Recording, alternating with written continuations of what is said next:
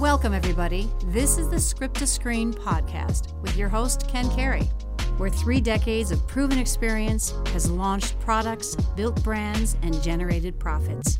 These are the stories behind the businesses that have been built.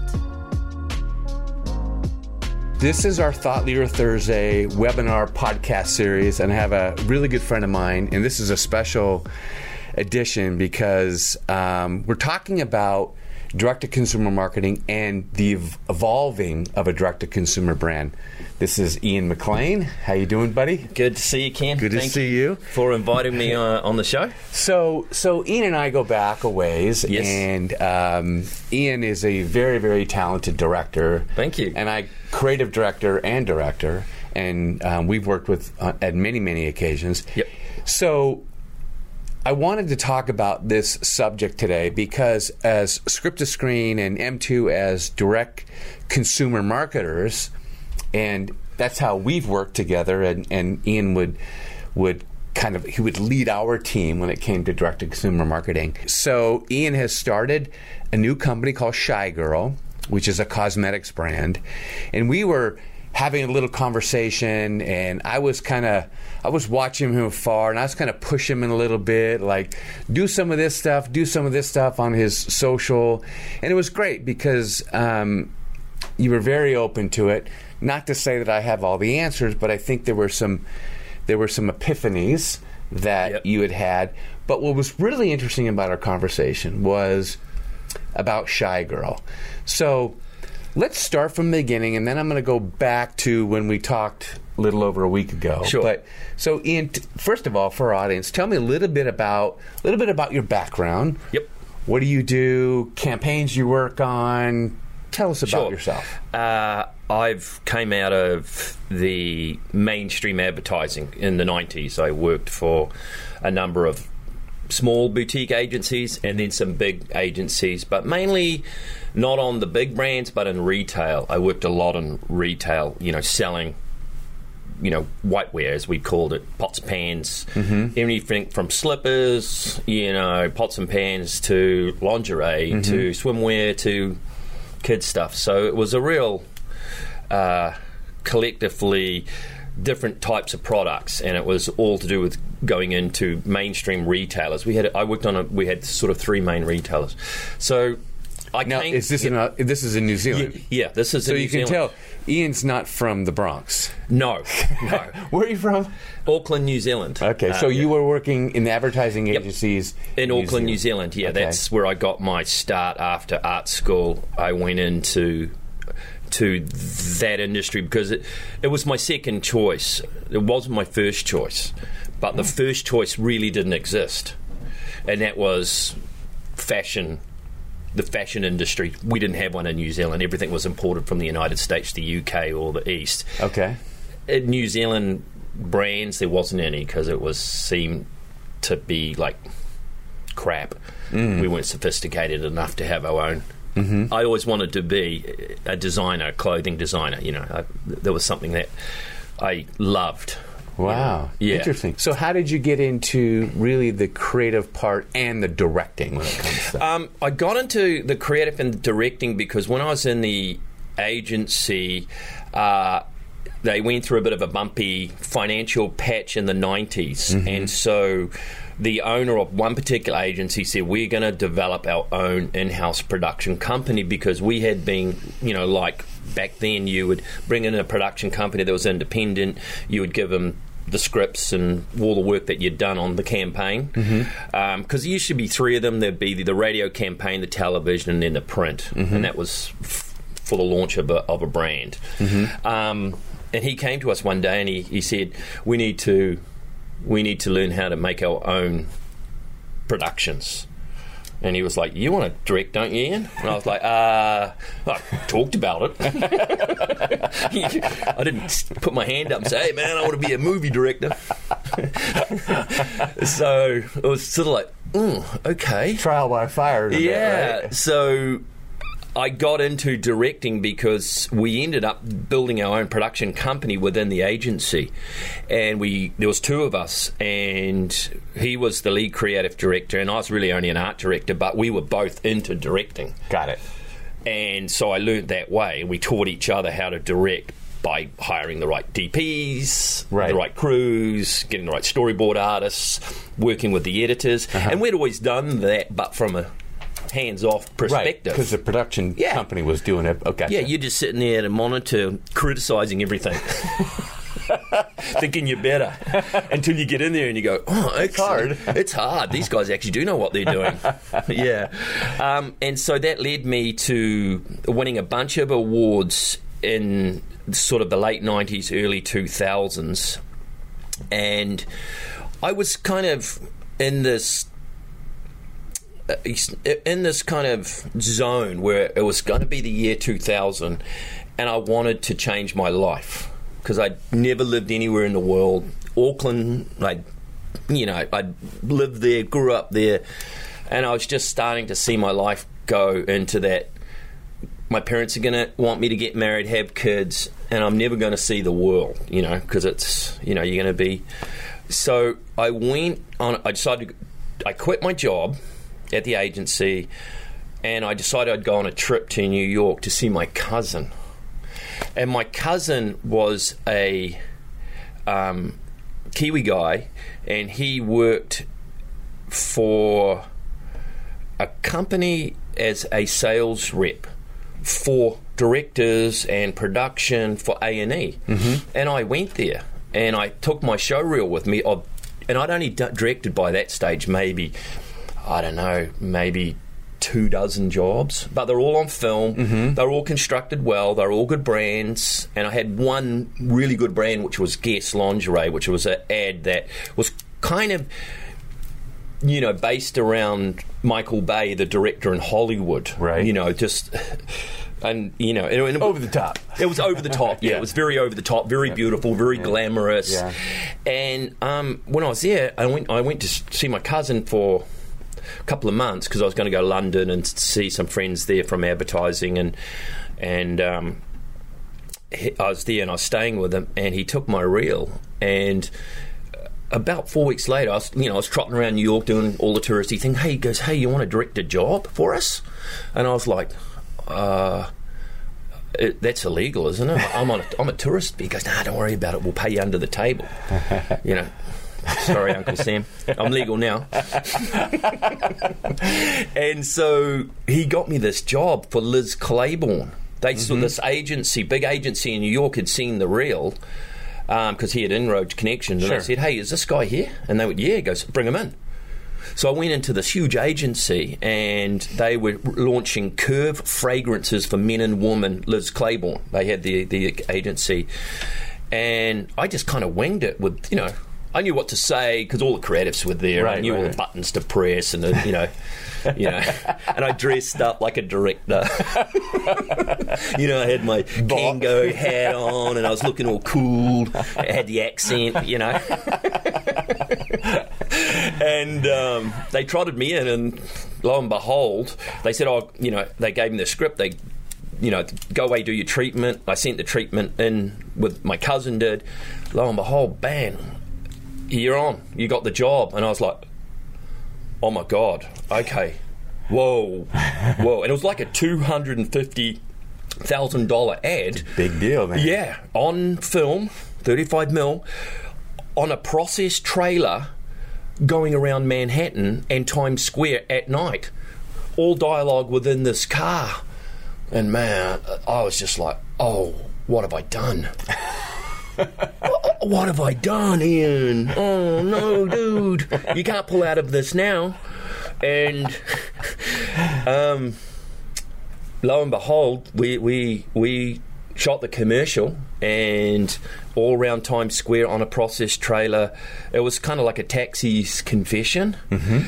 And I remember we stopped on forty-fifth and Broadway, because we had trailers down this side to go, and I said, hey, look, I've got to go to the bathroom. But I went to the bathroom and vomited up, Ken, because I was sitting there with the executive sales president of Liz Claiborne, the agency executive, and I've got this microphone and I'm speaking to the actors, which we had taken all the seats out. We had a steady cam in there, and the steady cam was moving between the actors as they were doing the dialogue, and I would be saying, nah, you know, and, and they'd, we, I'd rehearse the actors. I put a lot into the pre-pro of it, you know, and I'd become so nervous on one of the rounds that I had to stop, and I went and I vomited in the toilet, and I was like going like this. I was like, I remember Ken, I was like, if they find out who I am, I'm going to jail. I'm going to go to jail. You know, they find I'm a fraud. I'm on a, you know, a, a, a tourist visa. And because we had cops in, I'd never seen the cops like this in my life, you know, with horses and guns, and they were very nice. And they were, they were our security, you know. And I was just like, oh, if they find out, I'm done. I'm arrested, you know, going to jail in America. So I was freaking out. And so we did it, and it was great. And then I got another job straight from the agency for Excedrin headache tablets. So when you start working with these big brands and Liz yep. Claiborne's, and you get into fashion, right? Be- yep. And and you have a passion for fashion. Yeah, I did. Well. I had a big passion for it. So what brought you to L A, and how and how did your career go from that point on, and, and tell me why fashion was really your your I call it a bailiwick, the thing that just got your attention. Well, I didn't want to come to L A. It was my ex-wife that brought me here. I had no intentions of coming to L A. None. Zero. It was okay to come out and do the theme park rides. That was great. But I had no intentions of living here, because New York, to me, New York was everything. I was working on clothing brands. I was working on Guess. I was working on Marby Jeans. I'd worked on Levi's. I was working with Liz Claiborne. I was working with CoverGirl, Maybelline. You know, like I worked on all the early test commercials for Adriana Lima. Yeah. Yeah. And wow. That was cool when she had literally been discovered in, in South America and been brought to the U S to be the face of Maybelline and, and to become a Victoria's Secret model. I ended up coming to Los Angeles because my ex-wife got on a movie with a movie star, and my ex-wife became her fashion stylist. And so there, we did a run of movies. She did a run of movies, and it we were living bi-coastal by then, mm-hmm. and it was just. And then I got out to L A. I, I got introduced to you guys through my ex-wife. Oh, that's right. Yeah, yeah. Oh my goodness. Yeah, yeah. I did not know that. Yeah, because I sent one of your executive creatives, one of your executives, my clunky website at the time. Mm-hmm. And he came in and he said, hey, do you want to do a job for us? And I'd never heard of direct response. You know, all I knew was these guys yelling at you on television, you know. You know, set it and forget it. It slices and dices, cuts for aluminum can. And I was quite snobby because I had these big film brands, right? And I was these like... fashion brands. Yeah, like I got home to Nicole and I was like, I ain't doing that. You know, that's crap, dude. Yeah. You know, and the people are really unattractive. Well, after working on America's Top Next yeah. Top Model, I got that. I was, that was the thing, kid. So I ended up, we ended up, because I said, okay, we'll, what we'll do, this was the plan. Mm-hmm. I wanted to be a dad. I wanted to have a kid. New York City, no way was I bringing a kid up in New York City. That was not going to be. We wanted to come to L A and have, because it was an easier flight home to New Zealand from L A. From New York, it's twenty hours. It's a brutal trip. It's mm-hmm. brutal. Um, and I didn't want to be doing that. So we kept our place in New York and we made this our base. And I had an agent still in, in New York. And I, I was going back there a lot to, to do work right up until the credit crunch of oh eight and oh nine. Mm-hmm. You know, then it just, you know, as you know, it just, yeah, everything just whoosh. Yeah. Just, you know. So so we started working together, and then what's what's unique is that um, I think Iain has brought a lot of his, I mean, I'm talking, you know, top-tier fashion brands eye to what we've been doing in direct-to-consumer. And then, so from afar, I was looking at Iain, and he is la- thinking he's going to launch a cosmetic brand. Tell me where this idea of the cosmetic brand comes up, because this is really interesting, because sure. he's going to do direct-to-consumer, and yep. and Script to Screen is a direct-to-consumer agency, and so now you're going to be the person doing it yourself. Where yes. does this idea come from? Okay, the first thing, uh, um, I always had quite... Uh, a love and a, and a lean towards the cosmetics. To me, it was it could change a person's whole look quite easily, and it was kind of like the transformation I saw from it was always this positive thing, and I liked it.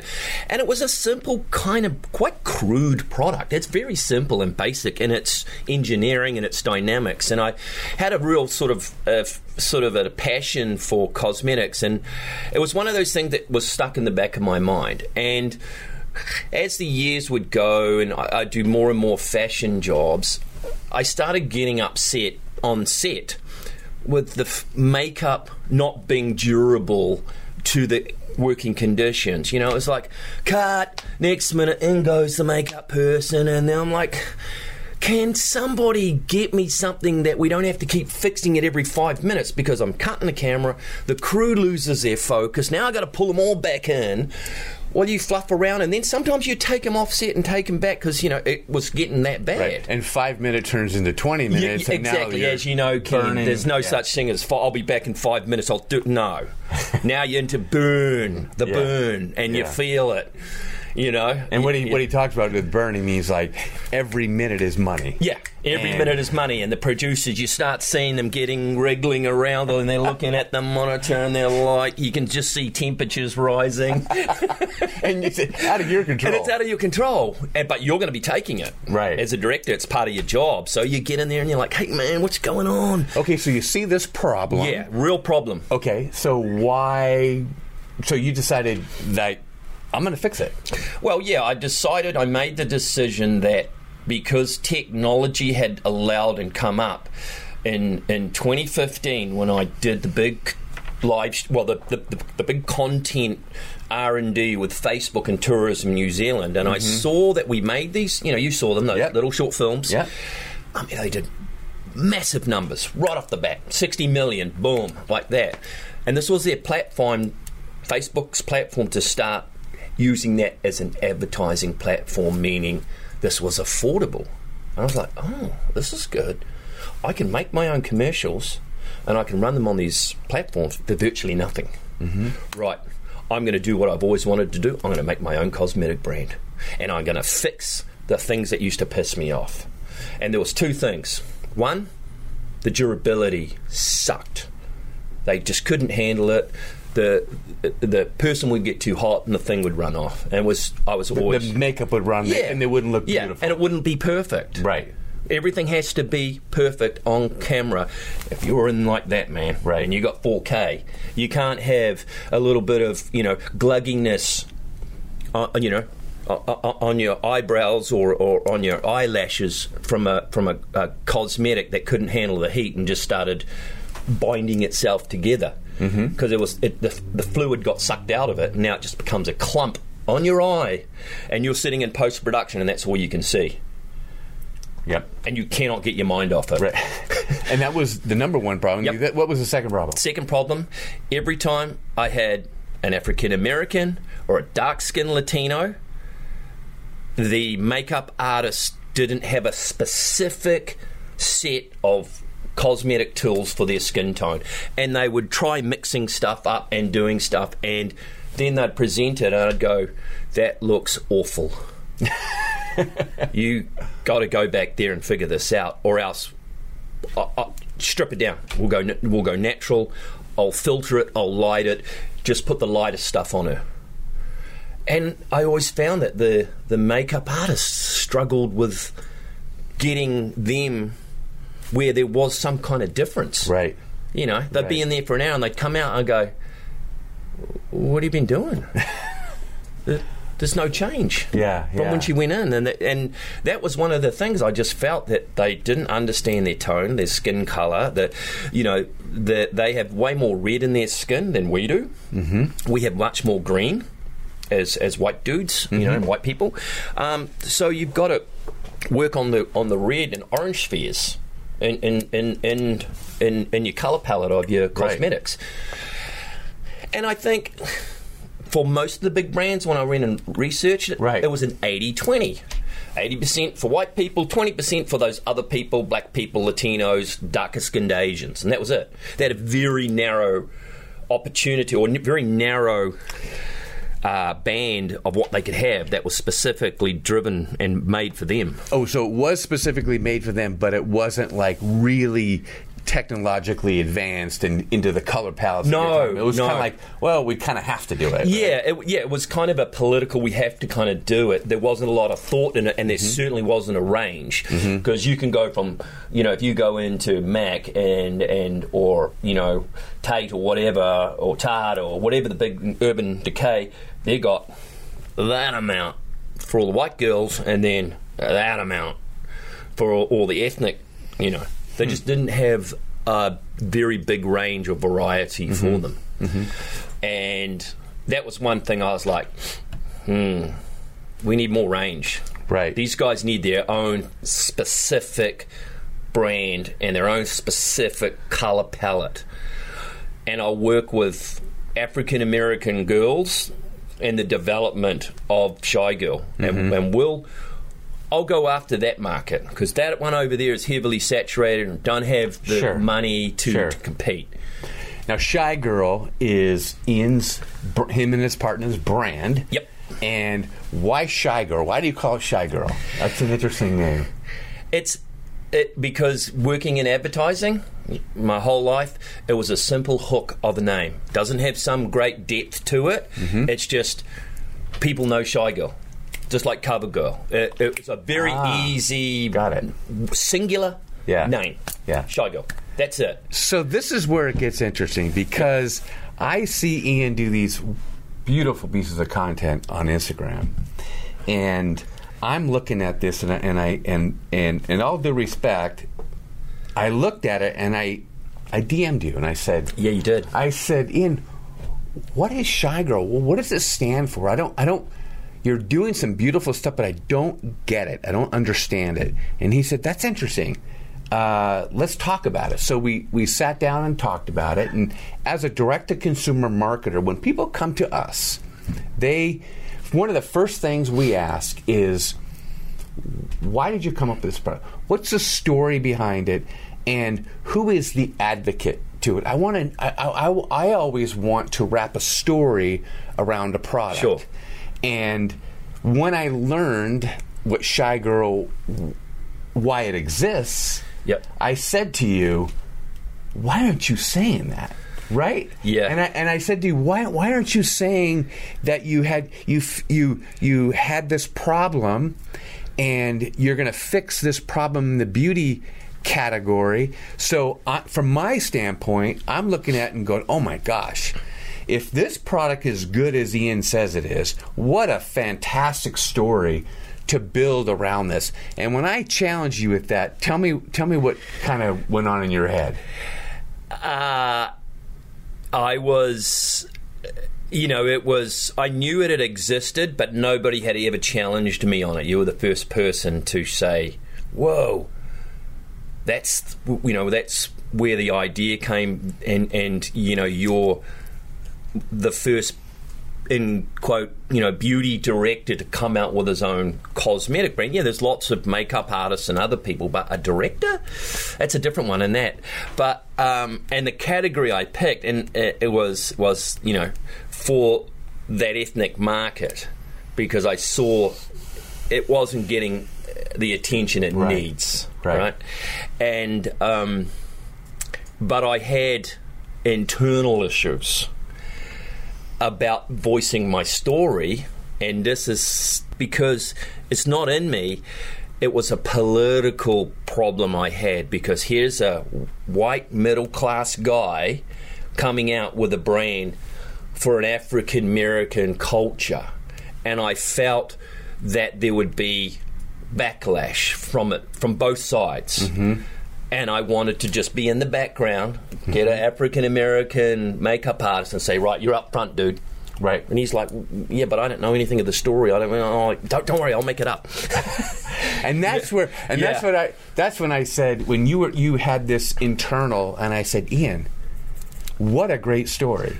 Here's a incredibly accomplished fashion director in the mecca of New York, Los Angeles, working with Victoria's Secret models, beautiful women, America's Next Model, and you're and top model, and yep. you're in it, and and I said, and you experience the problems of the director. What a great story, where a director who is dealing with the most beautiful women in the world sees a problem, and I'm going to solve it. And you didn't just say, oh, we're going to buy something off the rack. You guys really, do- I mean, you've been researching this.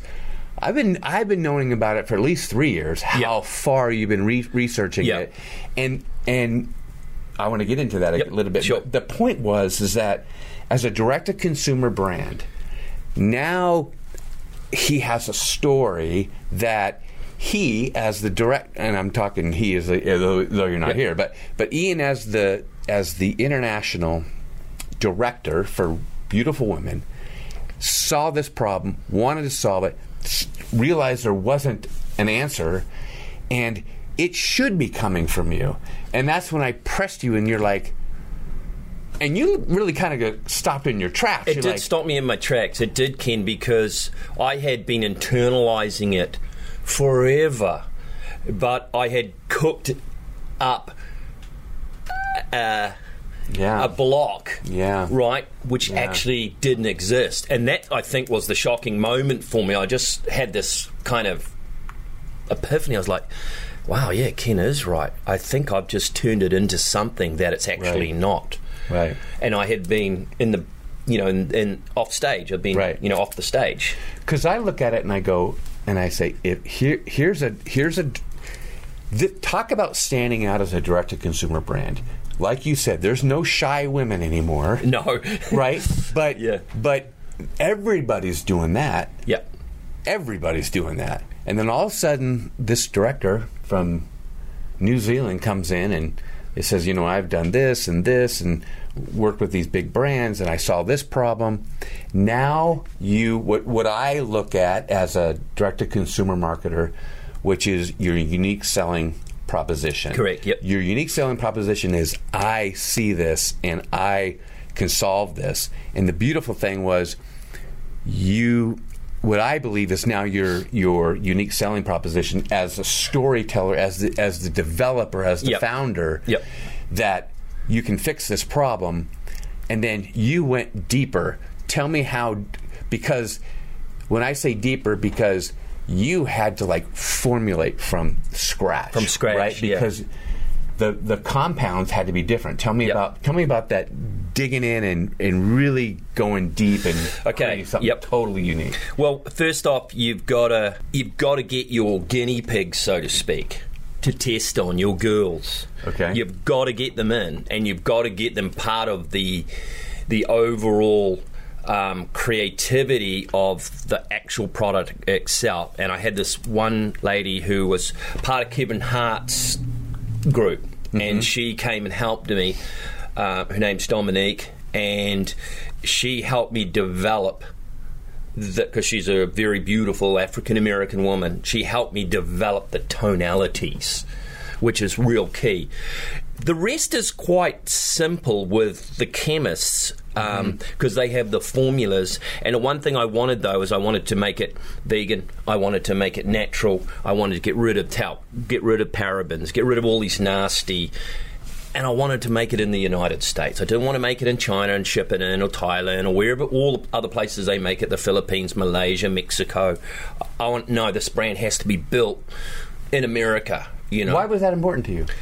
Because at the time when it first came up, you know, the political landscape was about bringing manufacturing back, back into the U S. Yeah. And this is the one thing, growing up as a kid, everything that came from America was cool and it was great quality.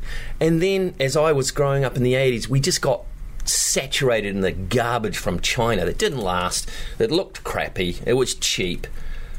and everyone, oh, but it's cheap. Yeah, but it's crap. There's no cool factor to it. Mm-hmm. And that was one of the, you know, that was a childhood thing, a teenage thing, is I wanted it to be cool American brand. Because to me, and it does exist completely and will always exist, America makes cool stuff. They are. They're the kings of cool. Mm-hmm. They make the coolest cars. They make the coolest movies. They make the coolest songs. Mm-hmm. They make the coolest fashion. You know, it's cool. Mm-hmm. And that's why I wanted it in America, because I want to be able to be proud and say, yeah, we're made right here in the U S A. Nowhere else. Everything comes from here. All the manufacturing, the builds here, the construction here, the printing of the the, the product, the outer packaging. It's all here and made in the United States, you know. Um And yeah, it, it will cost a little bit more, but the the branding imagery of it, mm-hmm. to me, has much more value later on than it is bringing in. And, and now look at the debacle of stuff coming in from China. Yeah. There's a wait list of six, seven weeks to get your stuff. I got friends who've got businesses that rely heavily on Chinese imports. Then there was the tariffs. It didn't even affect me. Mm-hmm. I noticed that when the tariffs did come in, that prices of vessels at like Urban Decay or Smashbox, they all inked up a few cents and dollars here and there. Mm-hmm. And then I discovered that they had been getting clubbed on the on the tariffs. On the tariffs, yeah. yeah. So, so you've developed this line, and yep. this woman helped you put it together. And yep. so, talk a little bit of if you were. Let's let's just go really crazy. Yep. I'm an Af- African-American model. I'm yep. a woman, right? Yep. And I'm saying, well, we've got these other products, and and we use them. What do you say, what do you say to her? Does she does she understand the redness in her color of her skin, or how do you how yep. do you how do you communicate to your specific market where she's really going to understand? Well, one of the things I do when I present it to them. Um, Especially if we're doing a makeover on an African-American girl and we're filming it. Mark, my makeup artist, will talk to her about the shading elements of the product for her and her skin. Some of them can be lighter, some of them can be darker. So you have to get a darker to go on to the darker to start getting some shape, start ah. getting some contouring, start getting what the look they want. You just can't use the same shade. It's just going to disappear. You've got to have a heavier shade. So I've got, in my product line, I go up in shades, one to seven. Mm. One being the lightest, seven being the darkest. Mm-hmm. You know, this is for very, very dark people, you mm-hmm. know. And um, one of those things is, say, you, obviously you've got to see it to believe it. So you've got to try it. Right. And then you'll start to see why that formula is working on your shade, because it's a little darker. Mm-hmm. And when once you blend it in, you'll see what we're talking about. You know, and our our um, tinted moisturizer is very, you know, it's really developed good from that. And I get a lot of requests from African Americans. Women say, I love this. Can I have some more? Mm-hmm. Sure you can, you know. Right. Um, because we had looked at all the different skin tones, the darker skin tones, right. and made a made a shade for them all. Mm-hmm. But you have to experiment with it first. We can show you, yeah. but you need to experiment with it first, and then you'll find which one works for you the best. And then you got the feedback you got yep. from these models was what? Um, in the development? No, well, we the development now when you when your market yep. is using Shy Girl, what's the feedback you're getting to compared to what they've had? Well, I think they feel it's the tone's correct. They don't have to mix it with anything. They like the natural feel of it. They like the durability because it lasts all day because it's made to be on a movie set, even though you're not on a movie set. They like mm-hmm. that. Um, they like the price point. Yeah. They do like the price point. Um, and they like the smell of it. Interesting. Yeah, because Shy Girl smells like brown sugar. Yeah. Was that on purpose? Yeah. Oh, interesting. Yeah, yeah. Interesting.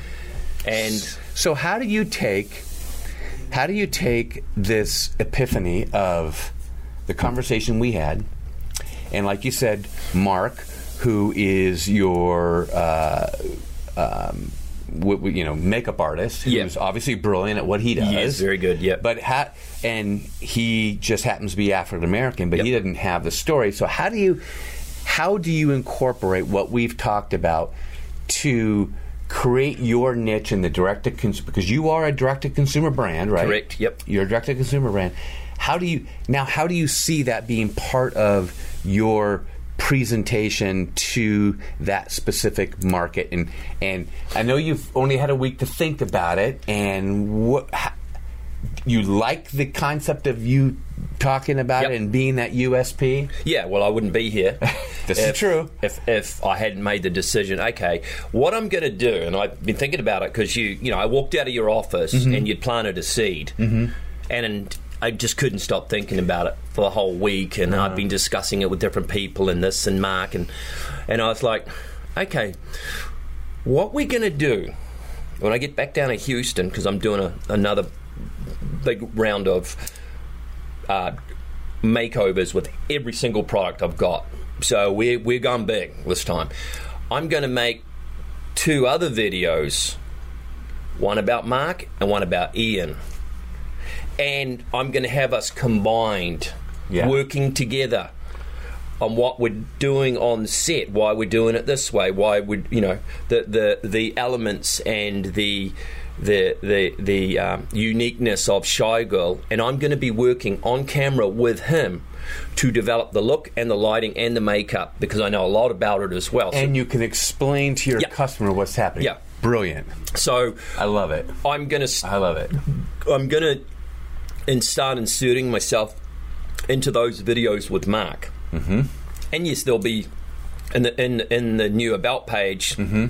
as I discussed with my partner Julian. Yeah. We'll do one on me, and, and he goes, "Yep, that's great." We'll do one on Mark, mm-hmm. just to sort of show our customers and our future customers that there there is a trust here with these two yeah. men, because they're working together to solve your problems, to make you beautiful, to make your day easier, to make you feel confident, mm-hmm. um, and they're working together yeah. on it. What I love about it is that, you know, we could we could almost you could you could you could trick yourself into thinking, well, there has to be a woman that tells a story for a woman's product, and I say no way, because nobody knows fashion, what it means to be on set, yeah. durability, color, than a director, and nobody knows it more than somebody who actually applies it, who has a an amazing creative skill that can actually speak to your audience about why you need this.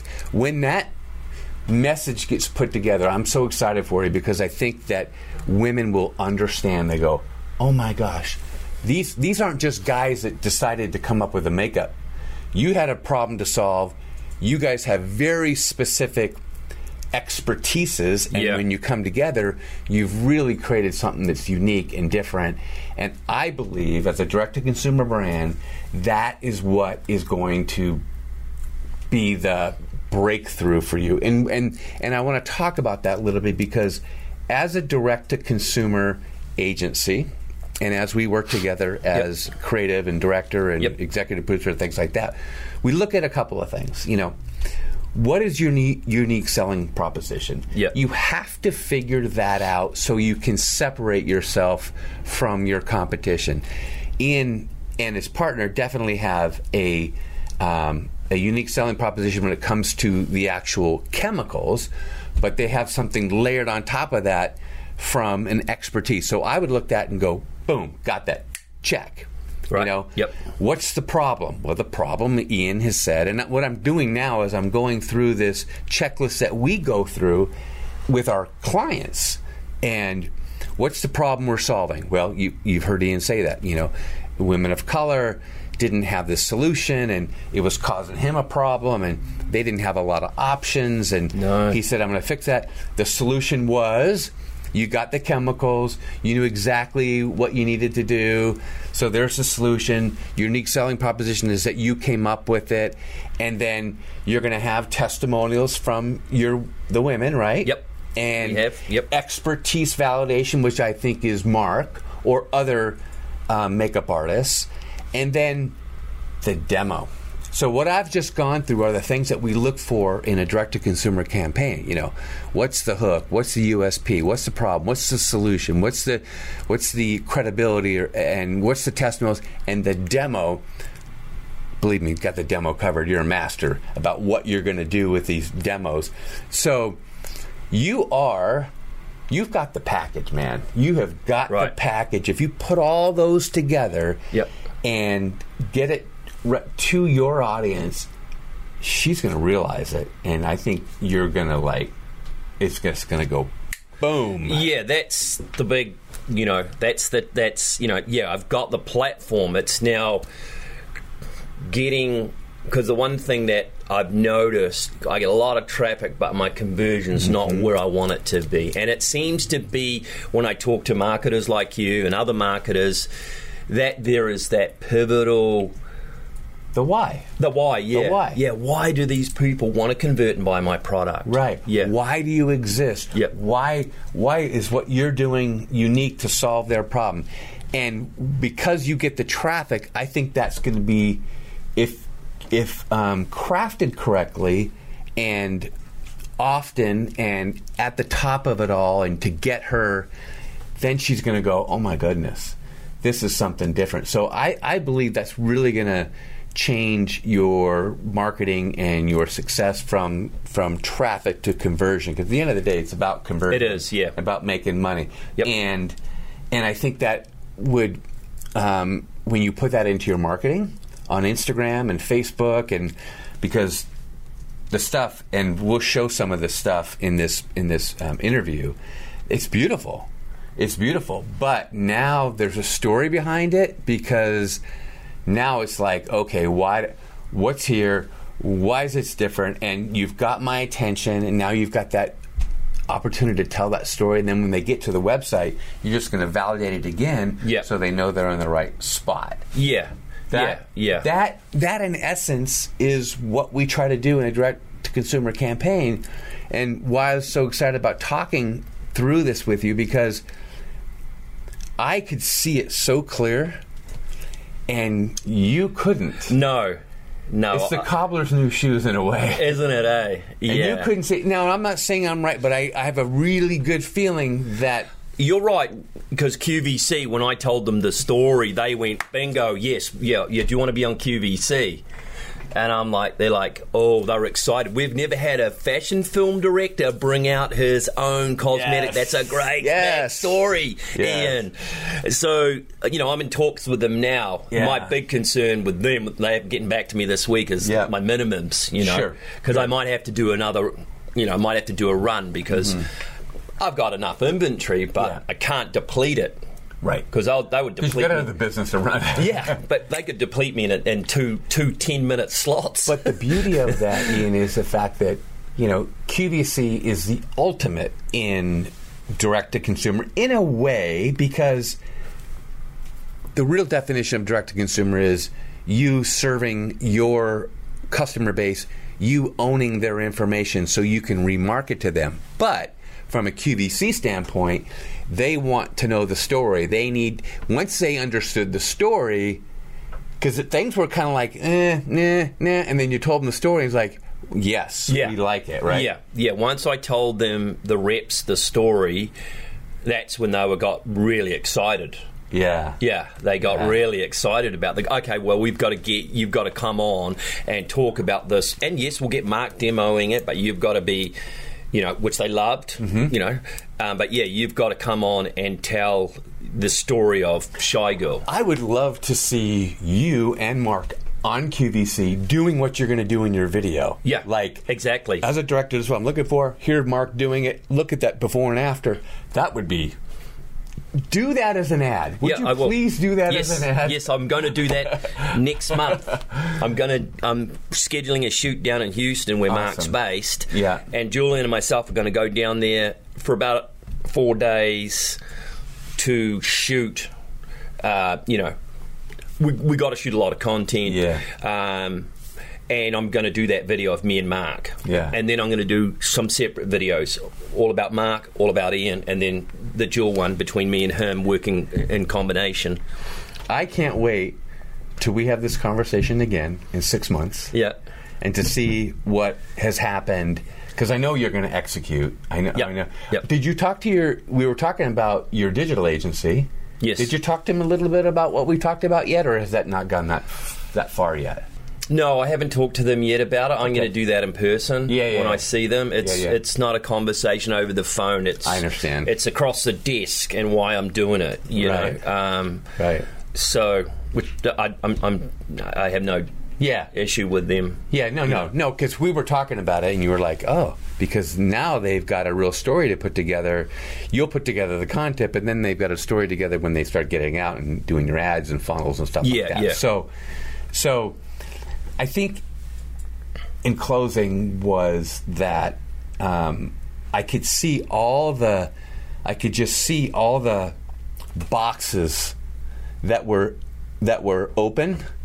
And then we talked about it with check, check, check, and they're all there, and you didn't see it, and and and that's kind of how we we build a direct-to-consumer campaign, is to understand all these things and then weave it into a story for whether it's a mid-form on television or short form or a long form or digital campaign or content or, you know, a website landing page.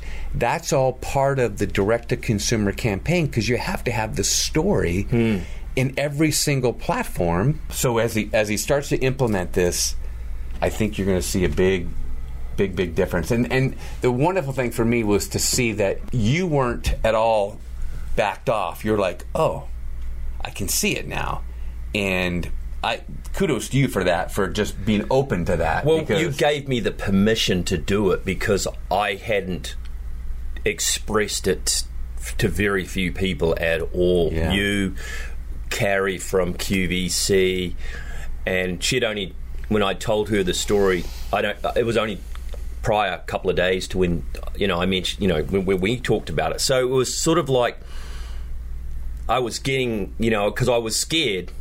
And I was worried on a political platform, yeah. which was just silly. Yeah. And you kind of gave me permission, Ken, because, you know, I've had a long, trustworthy, uh, you know, business relationship with you for many years. So it was sort of like you were like, Ian, what do you think, dude? It's right here in your face. It's right there in your face. What? Yeah, you know, it was like you slapped me yeah. back into, like yeah. you gave me permission. And yeah. I was like, yeah. Actually, that is a good story, but it's the honest story. This is how it came about. It didn't just... It's even, it's even more authentic yeah. and more... It's easier to yeah. to say, because that's what happened. Exactly, and that was me being frustrated as a director um, and, and having... Because, I, you know, I was constantly working with beautiful women and doing makeovers and makeups, you know, yeah. from all sorts of different walks of life, and from the mum next door to the supermodel. Mm-hmm. They all want to look good and feel confident. So, you know, we, we we would that was our job. Yeah. It's what we do, man. You yeah. know, we came along, we make going to make you feel so important for a day, you know, when yeah. you come on set, that everything's got to be be perfect. Why, why can't you have that at home? No reason. No reason, man. And especially today, with all you guys on camera all the time, you kind of got to lift your game a little. Shy Girl can help you. Yeah, yeah, yeah, definitely. So t- tell me, tell me, um, um, for people who are interested in Shy Girl, how do they? How would they get a hold of this amazing product? How would where where where's that at? Uh, currently, uh, you can go on our website, which is w w w dot shy girl dot com. You'll see all the products there. Uh, you can buy whatever it is. We'll ship it to you immediately to your house. We will be in Amazon in two weeks. Mm-hmm. Um, but we're going to do a limited run into Amazon, because that is a quite a uh, you know a competitive space. So we're mm-hmm. going to put our our um, top six sellers in there, because right. I know most of you prefer the prime shipping, mm-hmm. and I get that. I mean, I love Amazon for its shipping. Yeah. You know, it's yeah. no one can beat that company on its shipping front. Yeah. They nailed that, man. Yeah. Bingo. um, but, you know, um, if you want to, you know, direct to, you know, consumer or come to the website, right. for sure. Um, we're working... With going, we're working with some reps now to go into Ulta, because mm-hmm. Ulta, they feel that our brand is an indie brand that And that's what Ulta is. Mm-hmm. Ulta's, that's their space. You know, they're not Sephora, or they're not trying to be the, you know, because Target and Sephora are battling each other now for that, you know, walk and have the beautiful cosmetic spaces, you know. Mm-hmm. That's going to, I mean, Target's putting a pretty decent effort in, I'll give mm-hmm. them that. Mm-hmm. But Ulta's more us, because they're smaller. Um, they're kind of an indie brand. They're kind of cool. They got their flagship Kylie in there now, and it's kind of, and I love the way she's grown her her direct yeah. consumer business. You know, it's yeah, you know, there's always you know there's always this the, the, you know you know the, the LeBron James right. in every industry. Right. You know. Right. So how do uh, so at shy girl dot com shy girl dot com and yep. if people were interested in like talking to you about it, how would what's your email to get how do they, it's how right they, there it says Shy Girl support if you need anything, if you want to talk okay. to us, if you want to leave a message. I am putting in actually this week a blog and a um, you know leave a comment uh, uh, you know or a review yep. on our on our webpage, yep. you know, on our website. The, yep. I'm going to do the review and, and, and do the blog comments uh, if you want to do that. Um, and how about, what's the Instagram for Shy Girl? Shy Girl Los Angeles is our okay. Instagram, and Shy Girl Los Angeles is our Facebook. Um, and then there's the Shy Girl YouTube channel, and we're just getting ready to develop the Shy Girl TikTok. Um, I'm just in working now in the TikTok with a, with a TikToker yeah. who's coming on board to you know what's do. Exciting to me is that like we are talking about the groundswell right now. It's this is all this foundation mm. and I, I can just I can feel it in my bones how this is going to take off for it, and I'm really excited. The quality of what he's going to do is going to be amazing and blow everybody away. I mean it, so I'll say it for you. Thank you. Thanks. You know, Ian, I want to thank you very much for being part of this, because you know, being able to break down a brand and explaining how we go about it in direct to consumer, and you being in the in at the the infancy of it and having an open mind, and uh, I really really appreciate it, because I uh, a I respect you as a peer and as a friend. I just want to see you crush it. Thank you, and, and thank you for having me on the show and yeah. being a, a good but tough client. Throughout the years, you got to have good, tough clients, because yeah. they keep you in check. They yeah. push you, you know. Yeah. And uh, my experience with your digital agency has always been top-notch, one hundred percent, you know, high standards. You, there's no, you know, there's a high standard and you got to meet it. Yeah. You know, and that's is a good thing, you know, and yeah. it's been a great, you know, and thank you for supporting me, supporting Shy Girl and my dream of, you know, coming to America and having my own brand. You know, love it. That's that is just something that I've dreamt of since the day I got into advertising. You know, it's like, wow, imagine having your own brand. That must be cool.